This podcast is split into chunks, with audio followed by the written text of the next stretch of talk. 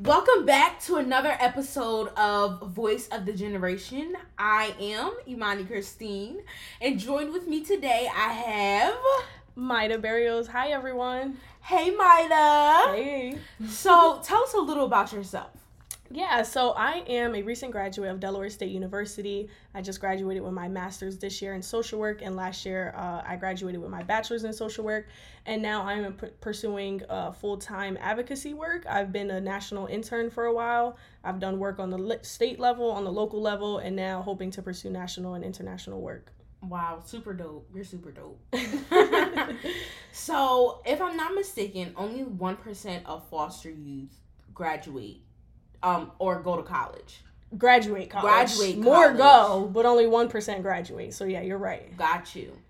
Why did you decide to go to college? I, I think for me, there's a, a bunch of reasons. Of course, the obvious one, which is just to pursue higher education, and that's kind of like the route that everyone thinks youth should be going down is oh graduate high school oh graduate college right mm-hmm. um, and even though there's so many ways to be successful that was kind of just what made sense for me at the time I know back when I was in high school, my biggest thought coming from foster care was, oh, well, where am I going to stay for the next four years once I graduated high school? And so, luckily at the time, Delaware State University was the only school in the state to have um, a program that allowed former foster youth to stay basically have all year housing, right? So typically when youth are leaving for Christmas break, spring break, all those different breaks, um, we wouldn't have nowhere to go. And so that was the only school at the time that had that program. And I was like, well, at least I'll have stable housing for the next four years. That was kind of mm-hmm. my thought process. Unfortunately, being that I was in foster care, that's how we had to think. Wow. So did you actually come to school to get your education or did you come to school for security?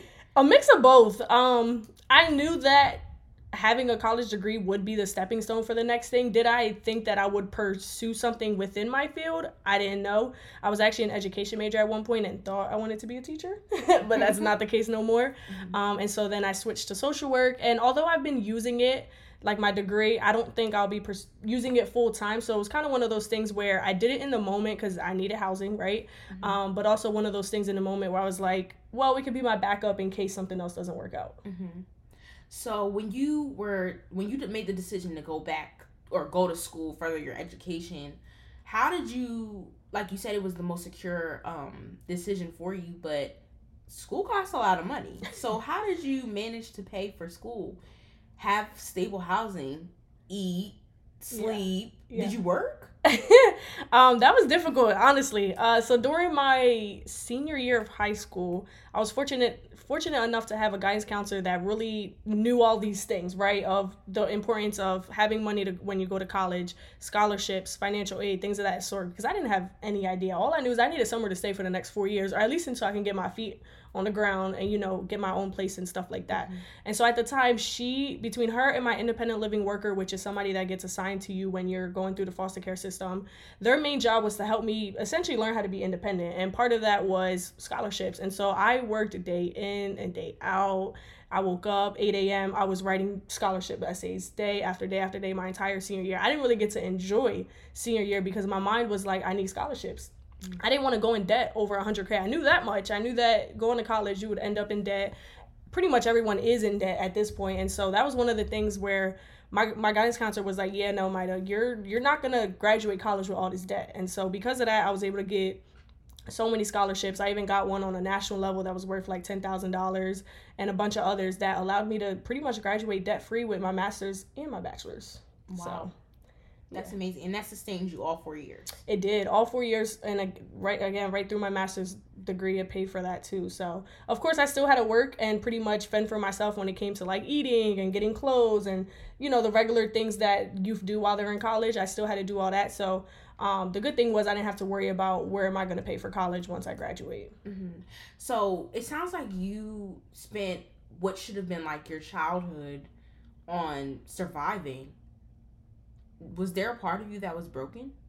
Yeah, I, I definitely felt that a lot, especially. I, I just had this conversation the other day, but especially during college. I always say that I didn't get to fully enjoy my college experience, mm-hmm. somewhat in high school too, because around the age 15, I was just leaving, I think freshman year at the time was when I came into foster care. And so pretty much I've been just trying to survive the last eight 10 years or so, pretty much all of high school and all of college. And so I didn't get to really enjoy it the way I would have wanted to. I, I did get involved, but it wasn't to the extent that I, again, would have wanted to.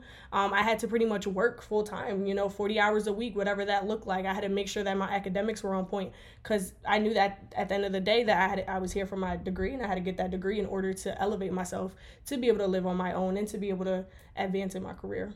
You you said you were 15 when you were in the foster care system? Yeah, so I actually came in at 15. I was considered by the state a runaway at the time um, because I ran away from my mom's house at that age. I went to my best friend's house, and it was one of those things where I was mature enough to kind of know what was going on in my home life.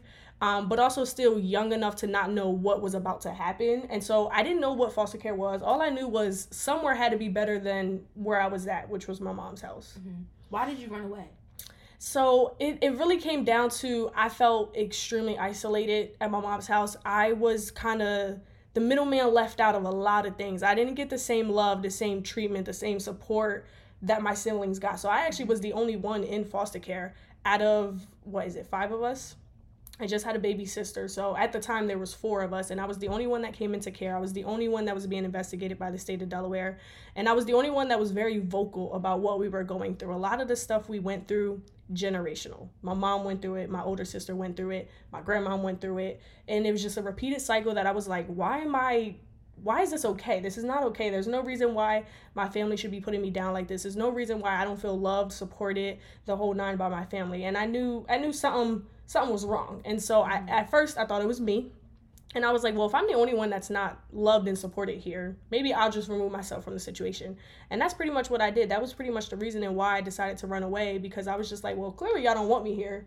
So why am I why am I still here? You know. Mm-hmm. 6% of all American children in the US will find themselves in the foster care system mm-hmm. before they turn 18. You were you're part of that 6%. Yeah. What yep. grade were you in when you ran away?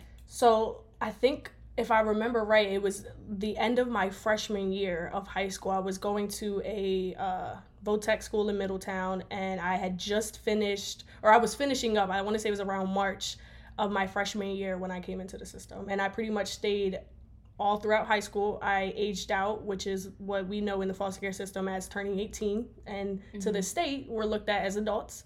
But in reality, we all know at 18 we're still we're still babies. Mm-hmm.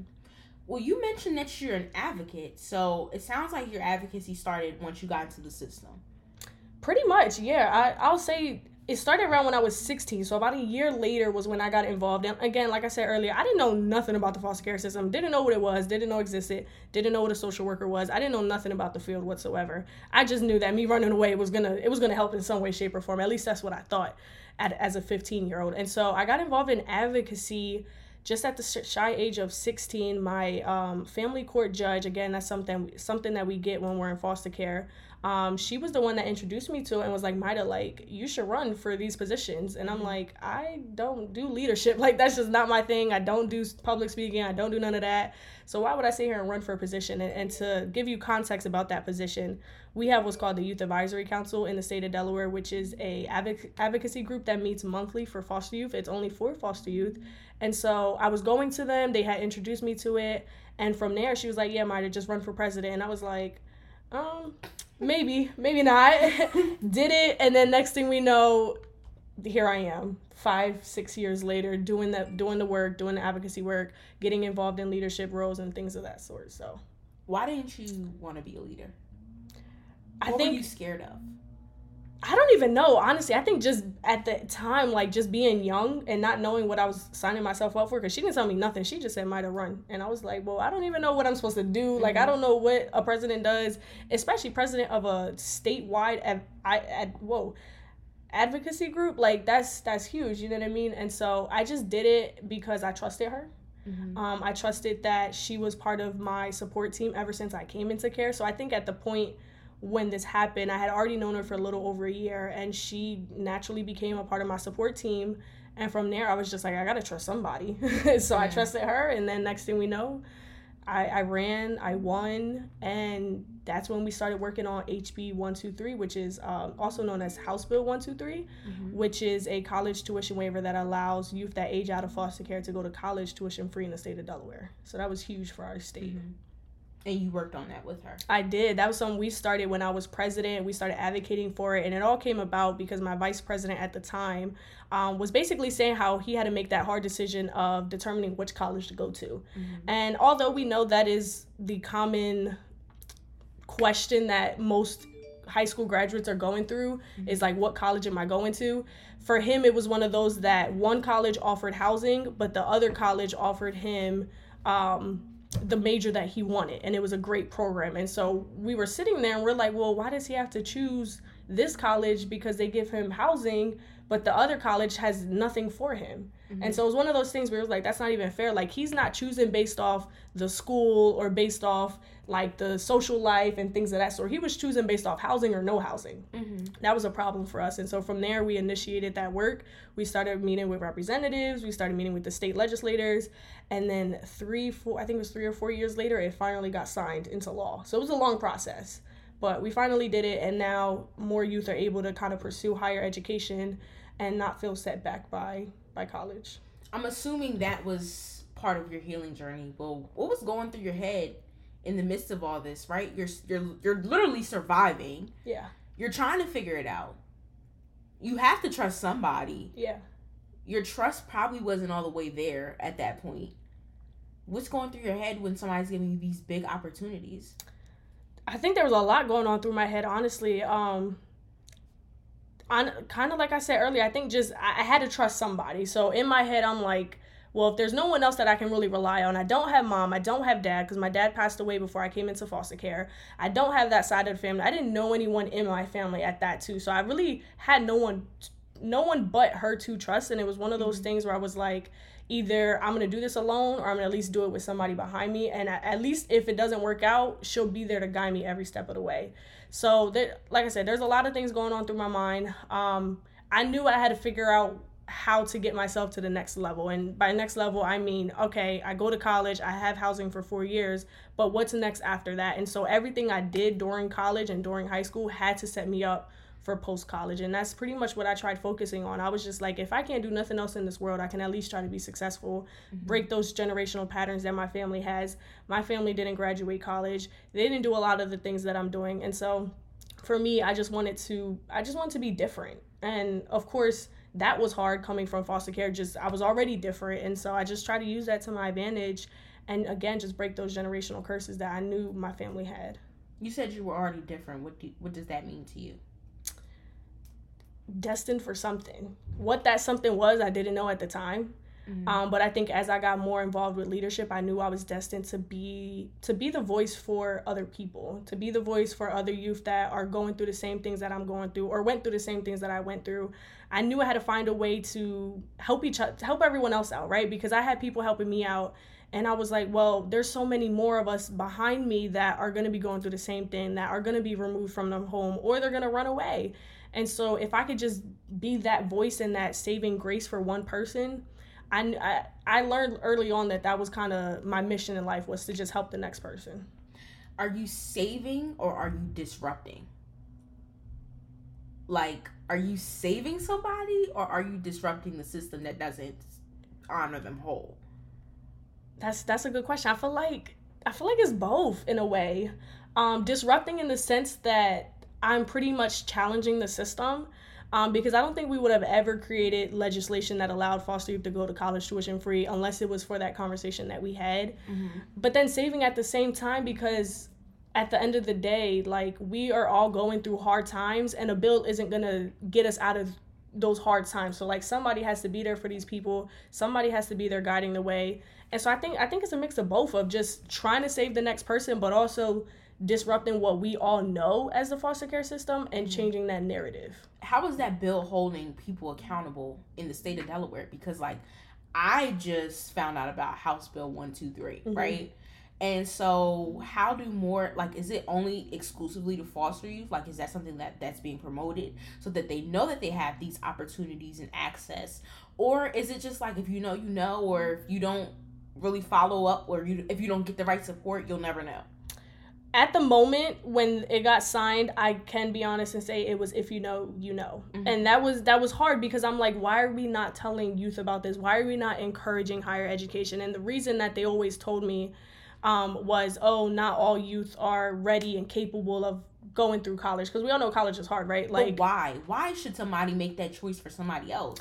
And that's what I'm disrupting because I personally don't agree with it. And a lot of my fellow peers that are also advocates in the state of Delaware as well as national do the same thing. And we're trying to figure out why is it that we're limiting our youth because the potential is there. Right. The the capabilities is there if we are setting them up, if we're providing them that support. But the problem is once they quote unquote age out at 18, the, the state kind of just says, yeah, we're going to forget you. We're going to move on to the next person that is under 18 who's in the system. And they get forgotten about. So then, of course, while they're in college, naturally, what are they going to do? They're going to fail. Mm-hmm. But if we're putting systems in place, if we're putting support in place beyond 18 throughout college, I don't understand why we can't set them up for success other than the support that you built on your own time, who in the system supported you?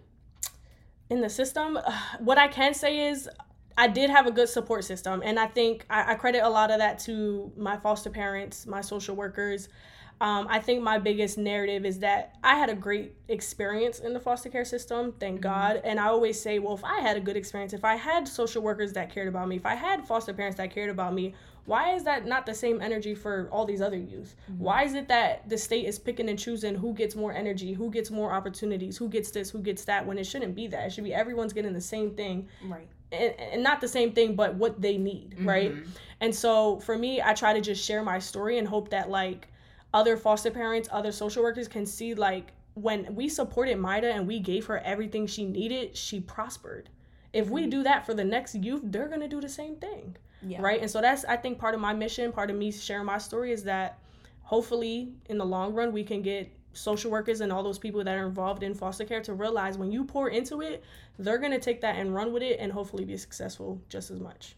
So I have a, a challenge for you or a question for you, like a pick your brain moment.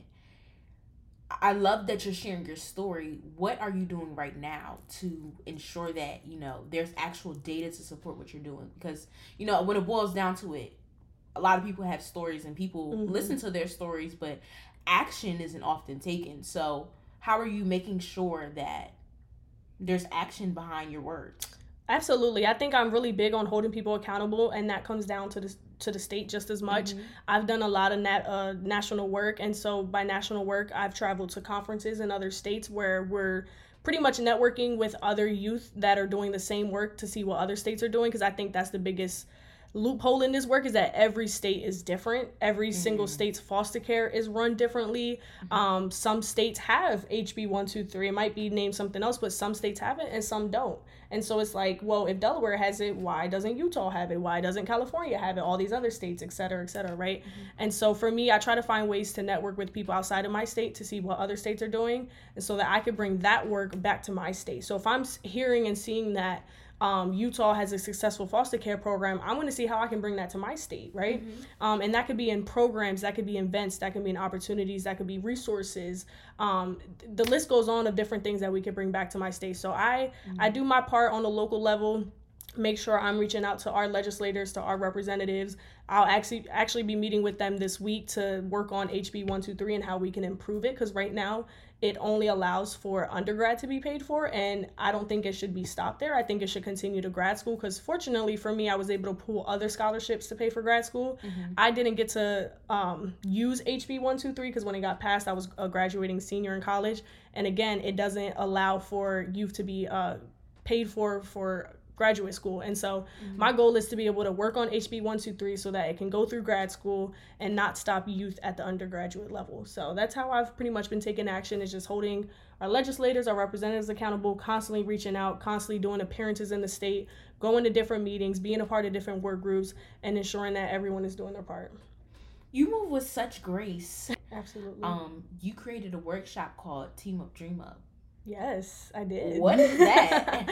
so, um, back in 2020, I actually served as an intern for again a national organization. What was um, the organization's name? It was called FosterClub. They are the the leading national network for youth in care. So anyone that's been in care, if you're listening to this, definitely reach out. Look up uh, fosterclub.com. Tons of resources, tons of opportunities, networking, events, internships And so during the summer of 2020, when we were uh, in the midst of COVID, I served as an intern in that organization for about seven weeks, roughly. And within those seven weeks, we did an intense training, we did conferences, we did a little bit of everything. We did policy work. And one of the projects that I was a part of was a Spark curriculum. And essentially, what that means is building curriculum for youth in foster care. And so, in the moment, I was trying to figure out okay, well, I have an opportunity to make a workshop that can reach hundreds of people, right? Mm-hmm. What do I want to focus on? And we kind of touched on a, on a little bit earlier where I keep saying I have a, a, strong foundation, a strong support system of people that I can turn to, people that I can call, people that are crying shoulder when I need them. Mm-hmm. And so I was like, how can I turn that experience into a workshop, right? And so I sat down and I used my my brain and I came up. creative juices started coming. It took a while. It took like uh-huh. you know maybe a couple weeks, but mm-hmm. eventually I realized I was like you know there's got to be a way that people can build their team just like I did, right? Especially when we're 18 and aging out of care, we don't realize how important that team is until we're all alone and we're like, dang, there's nobody to call. Yeah. And so I sat there and I made the workshop. I I started with the very basics, which was just understanding that you can't do it alone and even when we think we can there's a bunch of things we just can't do alone. And so that's where team up dream up pretty much was birthed. And then from there i went on to present it at my first national conference actually two weeks ago mm-hmm. in denver colorado. And it was a huge hit. Everyone loved it. I got great feedback. And it just really gave the workshop gives youth an opportunity to sit down and really think who's on my team and who do i need on my team in the next four to five years? Who can i truly count on and not just say oh yeah, so and so is on my team, but you can never reach out to them.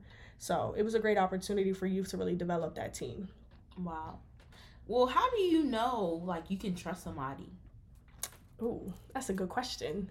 Um, I think it really just comes down to if if you can rely on them. And that can that can look different for a lot of people. For me relying can just be if i call them and they're able to take a phone call and talk to me for five minutes. Relying could be i need groceries and that person can go get groceries for me. Relying can be i needed a ride somewhere because my car wasn't working and i can call this person to help me out. I think really just it comes down to re- the reliability and the action part of when you need support and help. Mm-hmm. and it doesn't even have to be action. Again it could be a phone conversation. Just knowing kind of the idea of that if I reach out to this person at some point they're going to respond to me and they're going to help me out even if it's not as quick as we want it to be because I think that's hard too is sometimes we want people to respond right then and there mm-hmm. and it may take a little while but that doesn't mean they're not a part of your system. Yeah. Well, I feel like sometimes adults like I've had adult relationships where it feels like like they start off super consistent mm-hmm.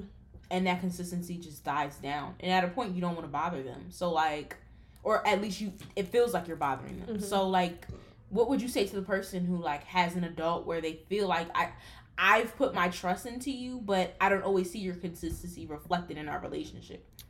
I was just talking about this in our workshop because that that's a huge thing, especially for us foster If We see social workers, foster parents, um, and things of that sort come and go, mm-hmm. and so mm-hmm. we already don't have that consistency from people that are supposed to be supporting us. Yeah. And so I think it just comes down to opening and reflecting on yourself and that it is a two-way street at the same time right if you want somebody to be a part of your your support system but you never told that person like hey I look to you for support. I hope that you're willing and able to provide it. Or hey, I want you to be a part a part of my support system. Is that something you can be, do and be mm-hmm. when I need it? A lot of times we naturally assume certain people are you know like a part of our system yeah. or not of our system our support mm-hmm. but in reality it's like you have to make that known too right i can't just assume because you're my friend that you're going to be there when i need a ride to the store mm-hmm. or just because you're my mentor you're always going to be there when i need something unless i make that known yeah. so having that open communication like hey this is how i could benefit from you and this is how i could benefit you it's a two-way street we have to make sure we're holding each other accountable regardless of that age difference mm-hmm. Mm, that's that's important. I never thought about it like that. You have to make it known to people. Like absolutely. I, sometimes I assume. Yeah, and I think that's our biggest thing with this generation is we assume because you're my mom, you got to do this for me because you're my friend, because you're the well no, you know, sometimes that's not the case. Like mm-hmm. just because my mom's my mom doesn't mean I have to rely on her for things. Yeah. Like family is blood and not blood. You know, you you pick and choose the people that you want in your corner. It doesn't always have to be blood. Mm-hmm. So cho- Nedra, um, oh my god, I don't want to mess up her name, so I'm not gonna say it. But the author of Set Boundaries, Find Peace, yes. has a book called um, oh my god, I can't think of it right now. Lord, well, she has a second book out. Y'all should check it out. This is not sponsored, but she talks about like chosen family, Yeah. like you get to choose your family. you do. So You get to choose everyone that you let in and out of your life like Yeah. that. And it's a huge responsibility that we don't realize. We kind of Mhm. think that whoever's there is there, and it's like, well, no, I could I could choose who's in my life. I could choose who I want to speak to daily. I could choose I could choose all these things. You have the the flexibility and the freedom to do Mhm. that. That's what's pretty cool about us younger people is that you know we can do whatever we set our mind to. yeah, you're young with the choice. Absolutely, That comes with punishment. It does. so, uh, what was your experience like? regarding what foster exactly? care. Like you had a lot of choices to make at Yeah. a really young Yeah. age. Like and and we know that, you know, people who are in under resourced communities or don't have the same socioeconomic status to Mhm. support the type of living that the American dream says they should have. Mhm. Um they often are punished more harshly. So like how do you were you punished more? So, no.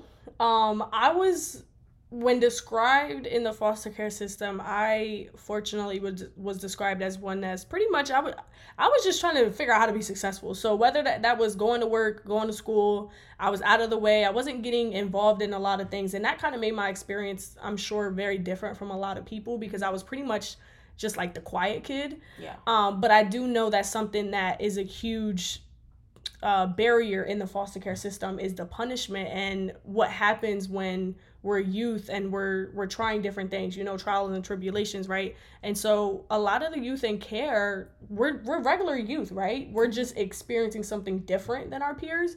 And so a lot of times what I've noticed and what I've learned over my time as being an advocate is youth are being punished for things that their peers are doing. Mm-hmm. And all we want to do with the label of foster care is fit in.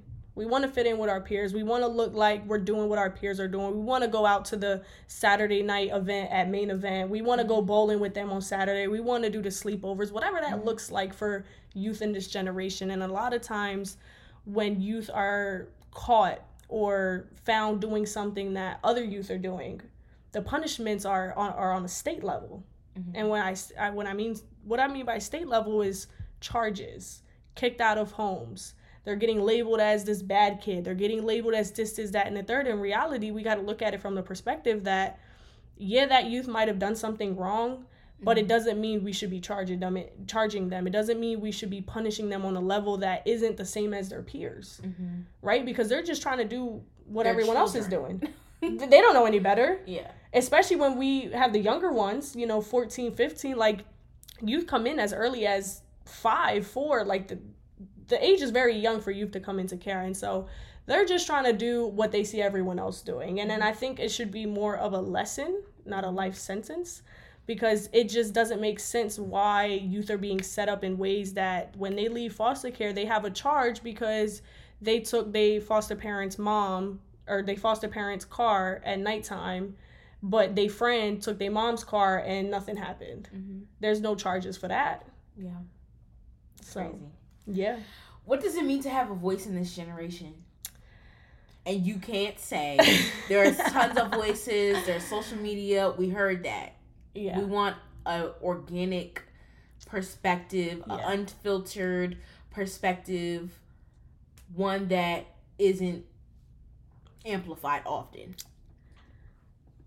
for me i think it's just realizing that there's there's many more youth that are gonna face the same things i faced Mm-hmm. but not have a voice at all or Yep. not feel the strength to have a voice and they're just to go through what they go through and act like it never existed they're Mhm. never to talk about it they're never to say they went through foster care which is okay because some people you know that that comes down to privacy but i think just realizing that regardless of our adversity and our experiences that we can still have a voice we can still be the change makers in society we can still be people that go on to you know run for president run for legislation and things of that sort um or just do whatever whatever aspirations they have Yeah. you know even if life was quiet for them while they were in foster care. Because a lot of times when we're in foster care, for most people, that's the moment when we don't have a voice. And so if I can use my voice to get other people to use their voice while they're in care, mm-hmm. one day at a time, we can hopefully just change the narrative of foster care and really just build up our leaders, mm-hmm. even if they're in foster care. Mm-hmm. Wow, that's powerful. Um, I want us to end with this was a super dope episode, but I really want us to end with like what should people do next? Like this is this is great. Mm-hmm. Like they understand your pain, they understand how you went from triumph to success. Mm-hmm. Well, how do I support a student like Mayda? Mm-hmm. How do I support the foster care system? Yeah. Besides doing the typical donation drive, clothes right. drive, like how do I really get my hands into this work? Definitely getting involved in the community. There's so many different organizations that support the work and that, that support youth. Um, so even if it's not like you said through donations, which is sometimes not always gets to us depending on what organization you're donating to, get directly involved with youth. Find a way that you can be part of their support system, even if it is just they needed a phone call to talk to somebody. Find ways to get involved with them like that. Be a mentor to them. Um, host different events for them because a lot of times like like i said we can't go bowling on friday night with our friends because it's a whole system in place that prevents us from doing that. So set up some kind of event, some kind of organization in the community where they can just come and kind of let loose, have a good time, um, find ways to support them while they're in college. Like I said, that could just be being a phone call away from them. Oh, being a phone call away for them. There we go. um, and just there's just so many things. Get involved with advocacy work in terms of legislation. There's you know representatives, legislators that you can call on and act, ask them to enact on different things that are uh, currently in, in what's it called in the office right now trying to get passed um, there's yeah there's a lot mm-hmm. um, but i'm an open book and i'm willing to talk to those that are interested in getting involved with youth i'm willing to share what we can do together to kind of just change that narrative mm-hmm. um, become a foster parent that's a huge a huge gap right now is we don't have enough foster homes for youth to go to. Become a casa that is a uh, court appointed special advocate and that person's role is pretty much to be everything i just said a supportive person for youth in care. Um, almost every youth has a casa in the state of delaware but we are short on casas at the moment. So if you want to get super involved with um, a youth become a casa. You can look it up do the training and get involved like that as well well, thank you so much, girl. I don't learn so much from you. Of course. this is great. I'll make sure that I put all of your information in the description. Yes. So anybody who wants to get involved, please make sure that you, you know, read the description. We want to make sure that you guys are getting involved. Remember that we need you to rate this episode. That's the only way we're going to make it to the top. So please, if you like this, please rate it leave a review. We're reading feedback. Um, and don't forget, join us every single Tuesday for episode of Voice of Generation. Thank you for joining us today. We love you and have an awesome week on purpose. Bye, guys.